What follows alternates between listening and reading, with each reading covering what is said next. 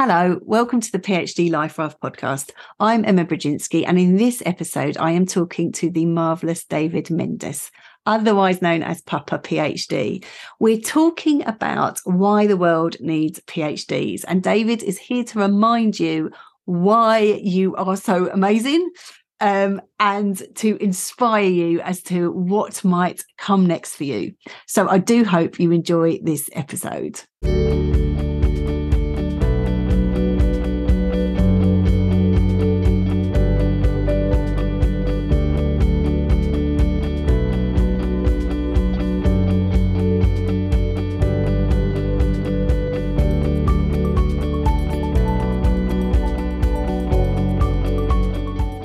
Hello, David. Hi, Emma. How are you? I am well. Thank you so much for being here. Feeling slightly intimidated because you are also known as Papa PhD and you have a gorgeous and very successful podcast on the PhD experience. So um, I, I, I, feel like it should be you the other way around. And in fact, I am coming on to, to yours in a, in a while, aren't I? So I'm quite excited about that. Um, we're going to have, we'll have all the details in the show notes if people haven't found your podcast yet, because if they mm. haven't, they should go and check it out. Um, so thank you. Thank you for being here um, and sharing some Papa PhD ness with us. Um, thank you for having me, Emma. It's it's a pleasure. I've been aware of the PhD life, life raft for a little while, and uh, it's it's really the admiration I think goes both ways. Oh, bless you. No, it is. It's so it's so lovely, isn't it? It's quite a small world, and it's um, it is. it's a it's a lovely one.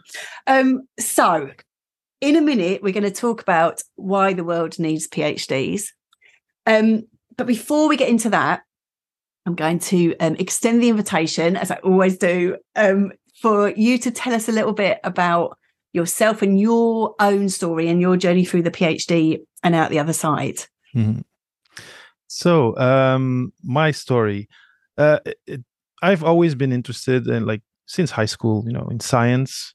Uh, my my second love was languages. I would have actually, in a parallel universe, I could have done uh, what in, in Portugal what we call Germanics, like English and German. Mm-hmm. But you know, my parents kind of said, "Go for science. You'll do languages later on." Funny thing, now I'm a translator in in the the biomedical domain. But anyway, that's a little bit on well, the did, side.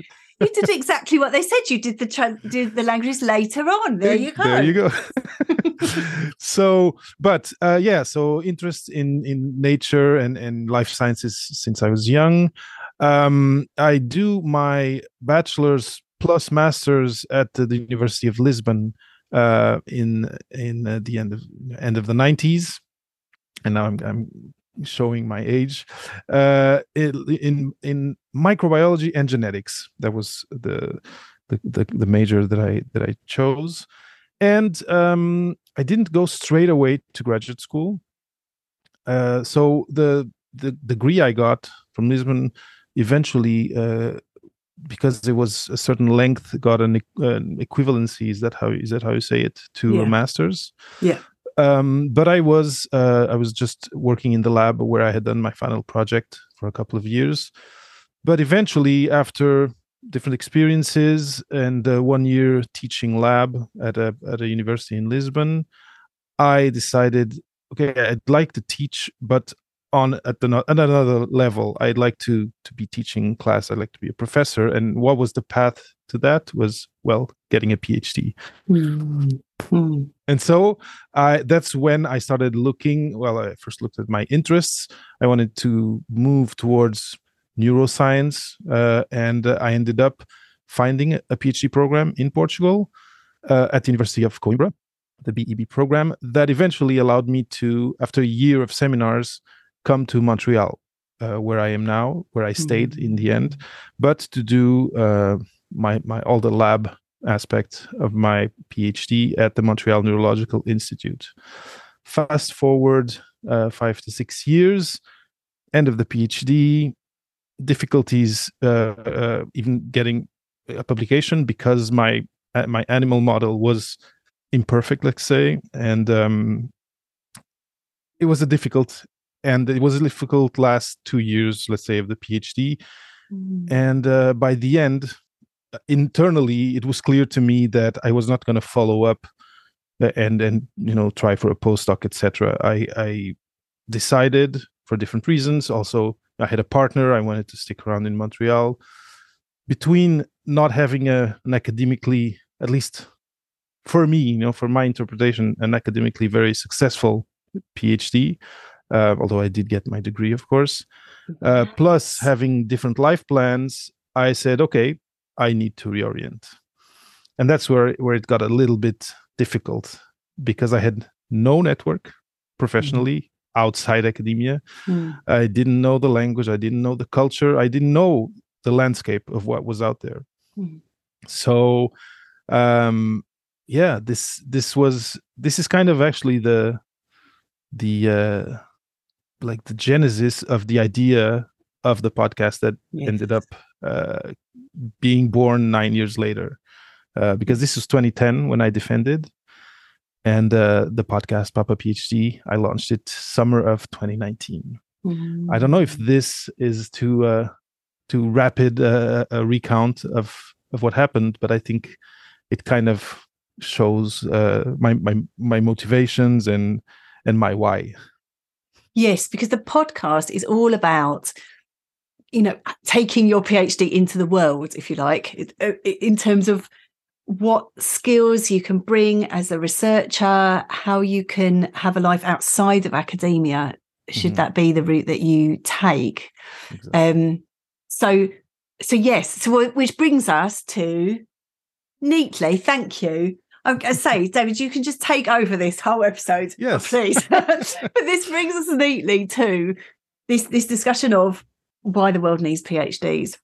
Precisely. So basically, what happened, uh, like in 2010, 2011, was I had this this kind of existential questioning of, you know, did I just waste all these years mm-hmm. of study because now I'm kind of, you know, veering away from that path that I was kind of launching onto, and not staying at the bench and uh, and actually, you know, physically being far from uh, from university walls and doing something else in other spaces. Um, and what what I ended up doing, of course, when you don't have an, uh, you know a, a, well structured and curated network of people in uh, you know a professional network um, you start asking friends asking colleagues uh, family you know is there you know is there something do you know someone who needs someone with my profile? So the first job that i got was like that. I, I did I, because i had this experience teaching i did some long some distance tutoring uh, in in sciences which was great but not a you know it was not a full-time mm. job. It was not you know it didn't fulfill what i needed and wanted for my personal and family project. Mm. And so what ended up happening was that I ended up uh, trying to understand where people who had been at the Montreal Neurological Institute with me and who also had not followed up their their research career where they were and I knew they were around they were somewhere in Montreal and that's how that's how uh, I ended up hearing about two people going to this agency where they did medical writing, which I had never heard about. Mm. And and hmm. there uh, started uh, a kind of a series of conversations with these people to understand what that was, and that led to one of them saying, "Hey, give me your CV. I'll pass it on to HR. If you if you're really interested, you'll come. You'll be you'll interview. You'll test, etc. And and we'll see." And then from that, I I, had, I started a, like an almost five year stint at this agency doing medical writing. So, and, and this is kind of uh, at the center. So I mentioned conversations, and conversations are kind of at the center of my concept of what I like to share with with young researchers. You know, be they during their PhD or after their PhD, is to have conversations. But you know, I we can talk about that later in the uh, in in the final part of the of the interview when you ask for the the top tips. I have some some top tips on conversations there. But um does this uh does this track with with some experience that you've heard about? Yes i, I say because i think that there's this this sense of people often in that kind of messy middle of their phd going what am i doing here? What is this all about? Um and w- w- what skills am I developing? Where am I? As well as at the at the end in terms of oh now I need to get a job. What can I do? Especially if I don't want to go into academia or the job market in academia as we know at the moment is just horrendous. And so mm. kind of needing to look for something else. So absolutely. Um, and I think that I, you know, sadly, I've heard people going, "Well, you know, I wish I'd never done it because," and and so what I know that you're really good at is just recognizing and helping other people to recognize those skills, those experiences, and the opportunities as well, the mm-hmm. opportunities mm-hmm. that are out there as a PhD researcher. So over to you, David. Tell us, tell us why the world needs PhDs, and tell us um, where where it can take you, where it can take you. So this realization of the world needing PhDs, and uh, you know, it's it's of course it's kind of a, a big a big flashy title, but it it's it has become more and more real for me with mm. the podcast, with all these people that I've been interviewing since mm. since 2019, mm.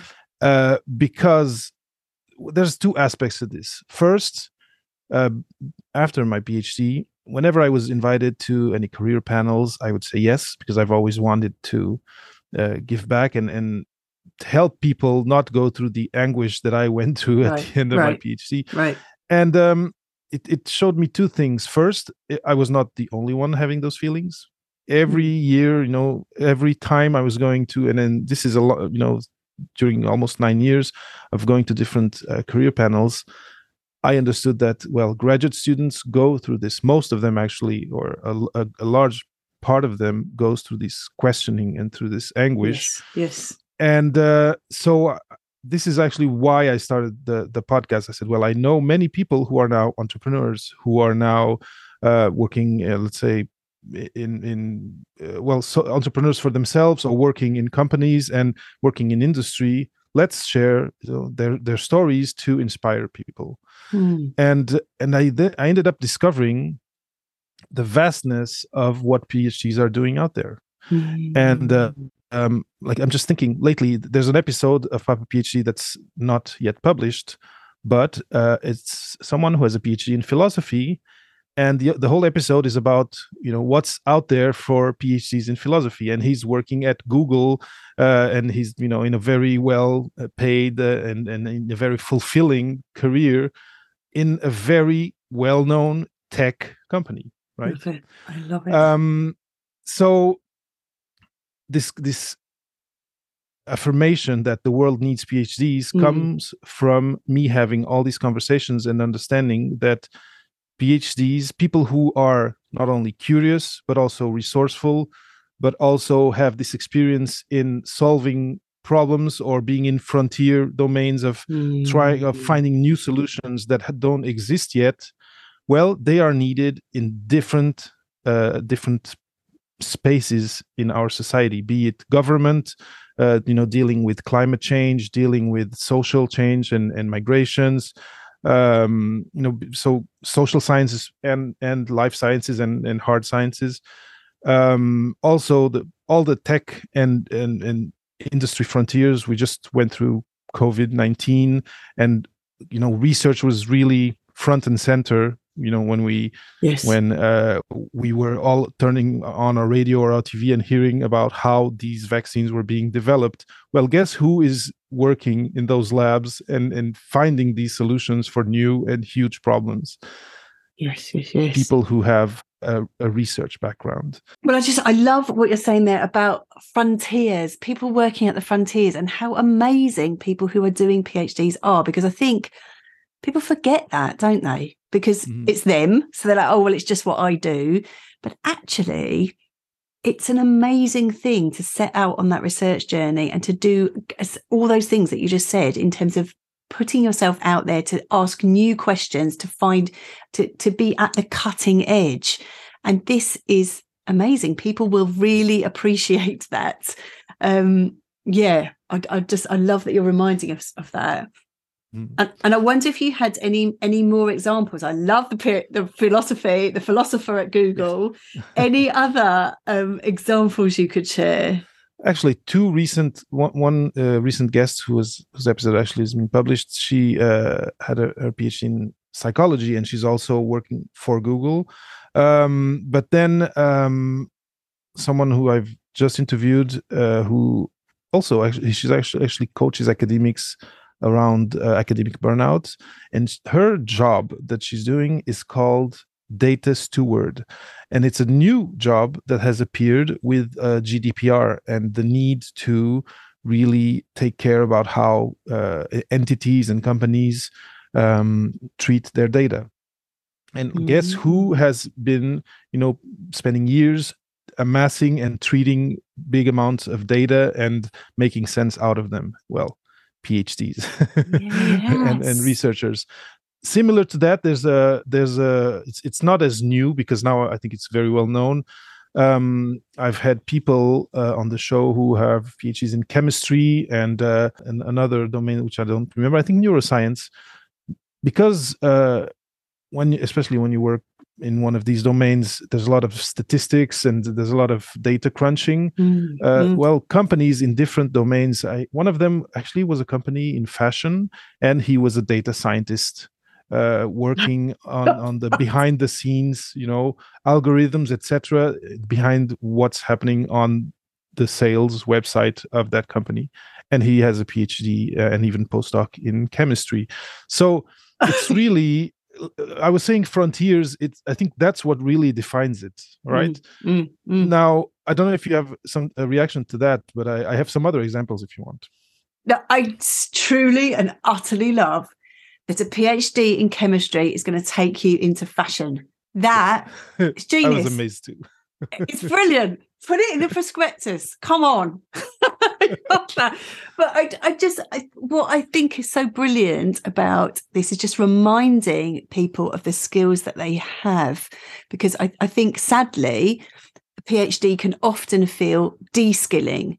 Um, mm. And I think it's so important to remember how how skillful you are and the mm-hmm. the the what you have to offer to others um be it in fashion be it in google wherever you choose to go mm-hmm.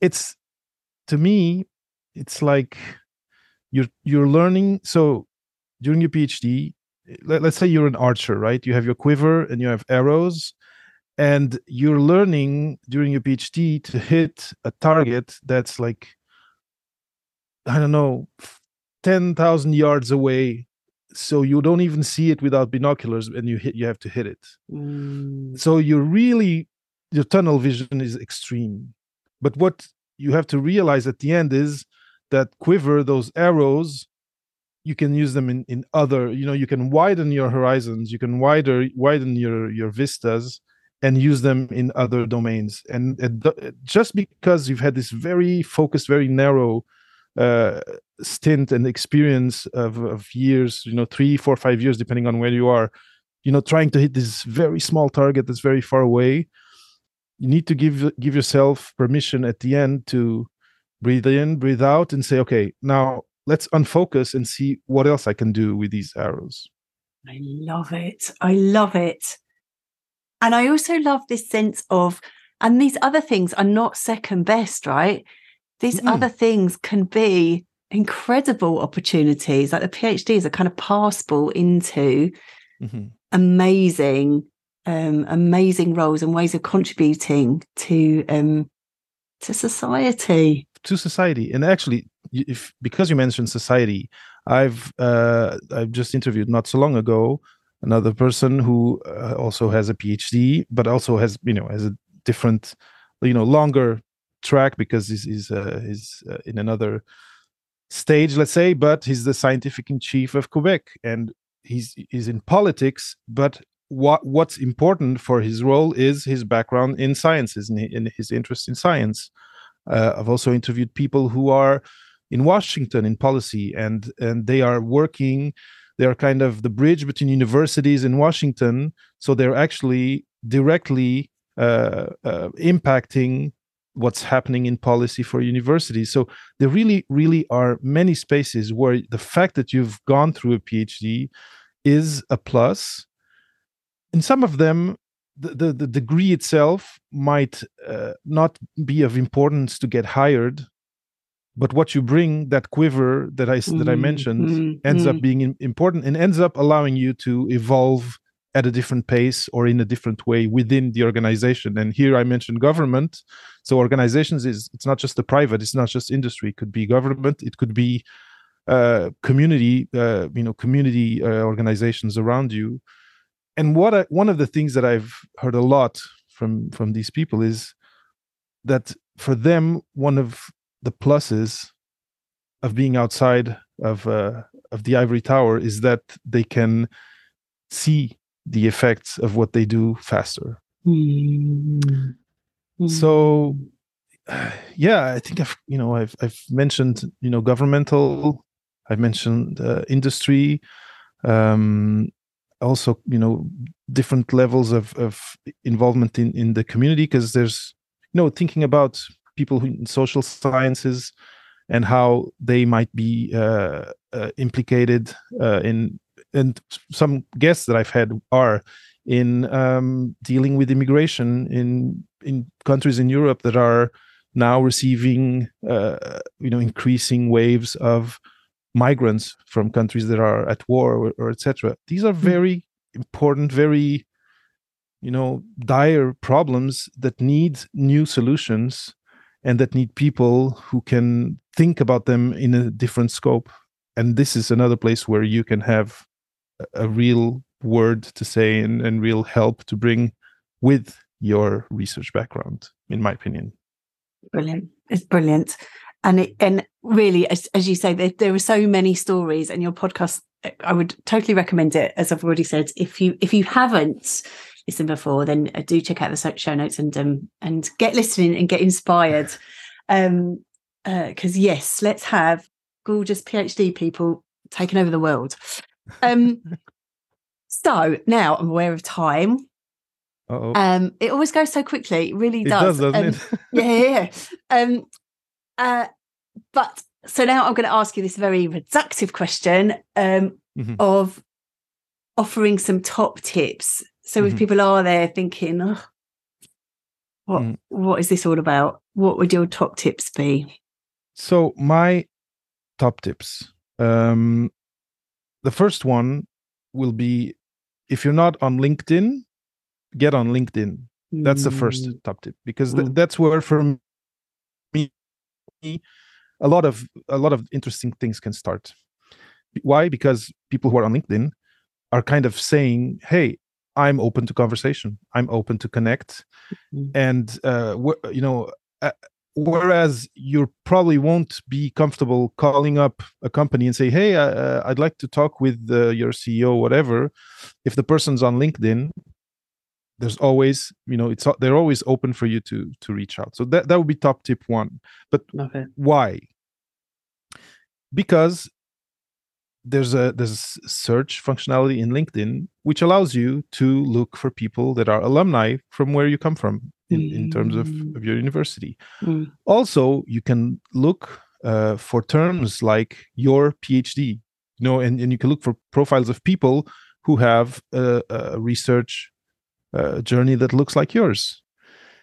And why is this important? Because although some of these people will be at universities, you'll start to notice that a bunch of them actually either are entrepreneurs, they're CEOs of, or they're you know of a startup, or they have different uh, key positions in different companies, or they also can be in different government uh, organism, uh, you know, um, organizations, where you can find them and then see, okay, this this person has this this job description or this position. Oh this is interesting to me or this is not interesting to me. What type of terms does this person use on their profile is this do i use them on mine? Or are they useful for me to to um, to use on my profile? So this whole conversation to me was the idea it was to bring inspiration Mm. to to people who are feeling lost or you know kind of very unsure about what comes. And what best way than to go see what people like you are doing and did and where they are? So that's kind of top tip number two is find the people who look like you on a platform like linkedin and see how they present themselves. Uh, and of course, like I just mentioned, see what type of terms, what type of words they use. Start taking note. And of I course, know. in parallel, it's what type of jobs they have and would they be interesting to me. Now, top tip number three. Oh, and, bonusing! I love it. I love it's, it. it. It's increasing in difficulty, and I'm I'm saying this because although it might not sound so, I'm an introvert by nature, and this is you know I, am you, you're going to see that I'm going to increase the difficulty. So first, get on the platform. Second, look for the people. Three, choose one or two people, uh, two persons that have that are in positions that inspire you, and ask them for 20 minutes of their time mm-hmm. to to uh, to ask them some questions about where they are about the, the the space they are in terms of industry or whatever. Just be very mm, respectful of the time of course. You know there's an etiquette to follow. Um if, if people don't answer often it's because they're quite busy uh, but if you if someone says oh okay sure i'd be happy to oh you're an i'm an alumni you know you're now doing what i did uh, five, 15 years ago i'd be glad to spend 50, 20 minutes with you. Well come prepared you know do your homework uh, ha- actually do this work that i said before of learning about their their profile at least what's presented and then try to uh, prepare some questions to kind of project yourself into that same industry in that same space and there's two outcomes possible. First outcome wow this is interesting. Thank you so much for your time. Uh, let's keep in touch. You know I, eventually i'd love to collaborate with you with you sometime. You know th- this can take many forms. Or okay thank you and then in your head actually it's not what you thought it was and you can scratch it out of your list which is a very very important yes. scratching things out yes. of your list is very very important yes but there's another connection to the beginning of our conversations which is actually the word conversations mm-hmm. so the the thing for me that caps this this whole thing is if you can have i don't know one conversation a month with someone like this when you'll finish your degree you'll have accrued so much in terms of just connections of people you can reach out to when you eventually are are looking for a position. Um, but also the, these this terminology this culture you will have started to learn about it and to know it so that eventually when you have those first job conversations people will, will think oh he he's one of us. She's one of us. They know the lingo. They they've clearly they've been doing their homework. So yeah conversations. Have them uh, have them at at a pace that works for you. If you're very introverted, you know, s- stretch out the intervals a little bit more. But I, I think for me, this would be the if I have to, to sum it up in one top tip is have have rich and meaningful conversations and develop rich and meaningful relationships with people who have a journey that looks like yours and who uh, might be in spaces you want to be one day. This is so gorgeous. I love it. And again, an example of bringing your research skills um, to to your yes. kind of your professional journey. And this is the thing. One thing PhD researchers are really good at is doing their homework. so, yes, so exactly. All over it. All over it. David, thank you so much. Thank you more generally for the for the work that you do, but thank you especially for being here today. It's been gorgeous to talk with you, and um, uh, yeah, thank. I know that this is going to be useful to so many people. Thank you so much. Well, my pleasure. It's been it's been a pleasure. I, it's been great uh, seeing you for the for the first time because we've been exchanging messages for a while. Yes, yes. And uh, it's been a pleasure being here at the the PhD Life Raft microphone. Thank you. And thank you all for listening.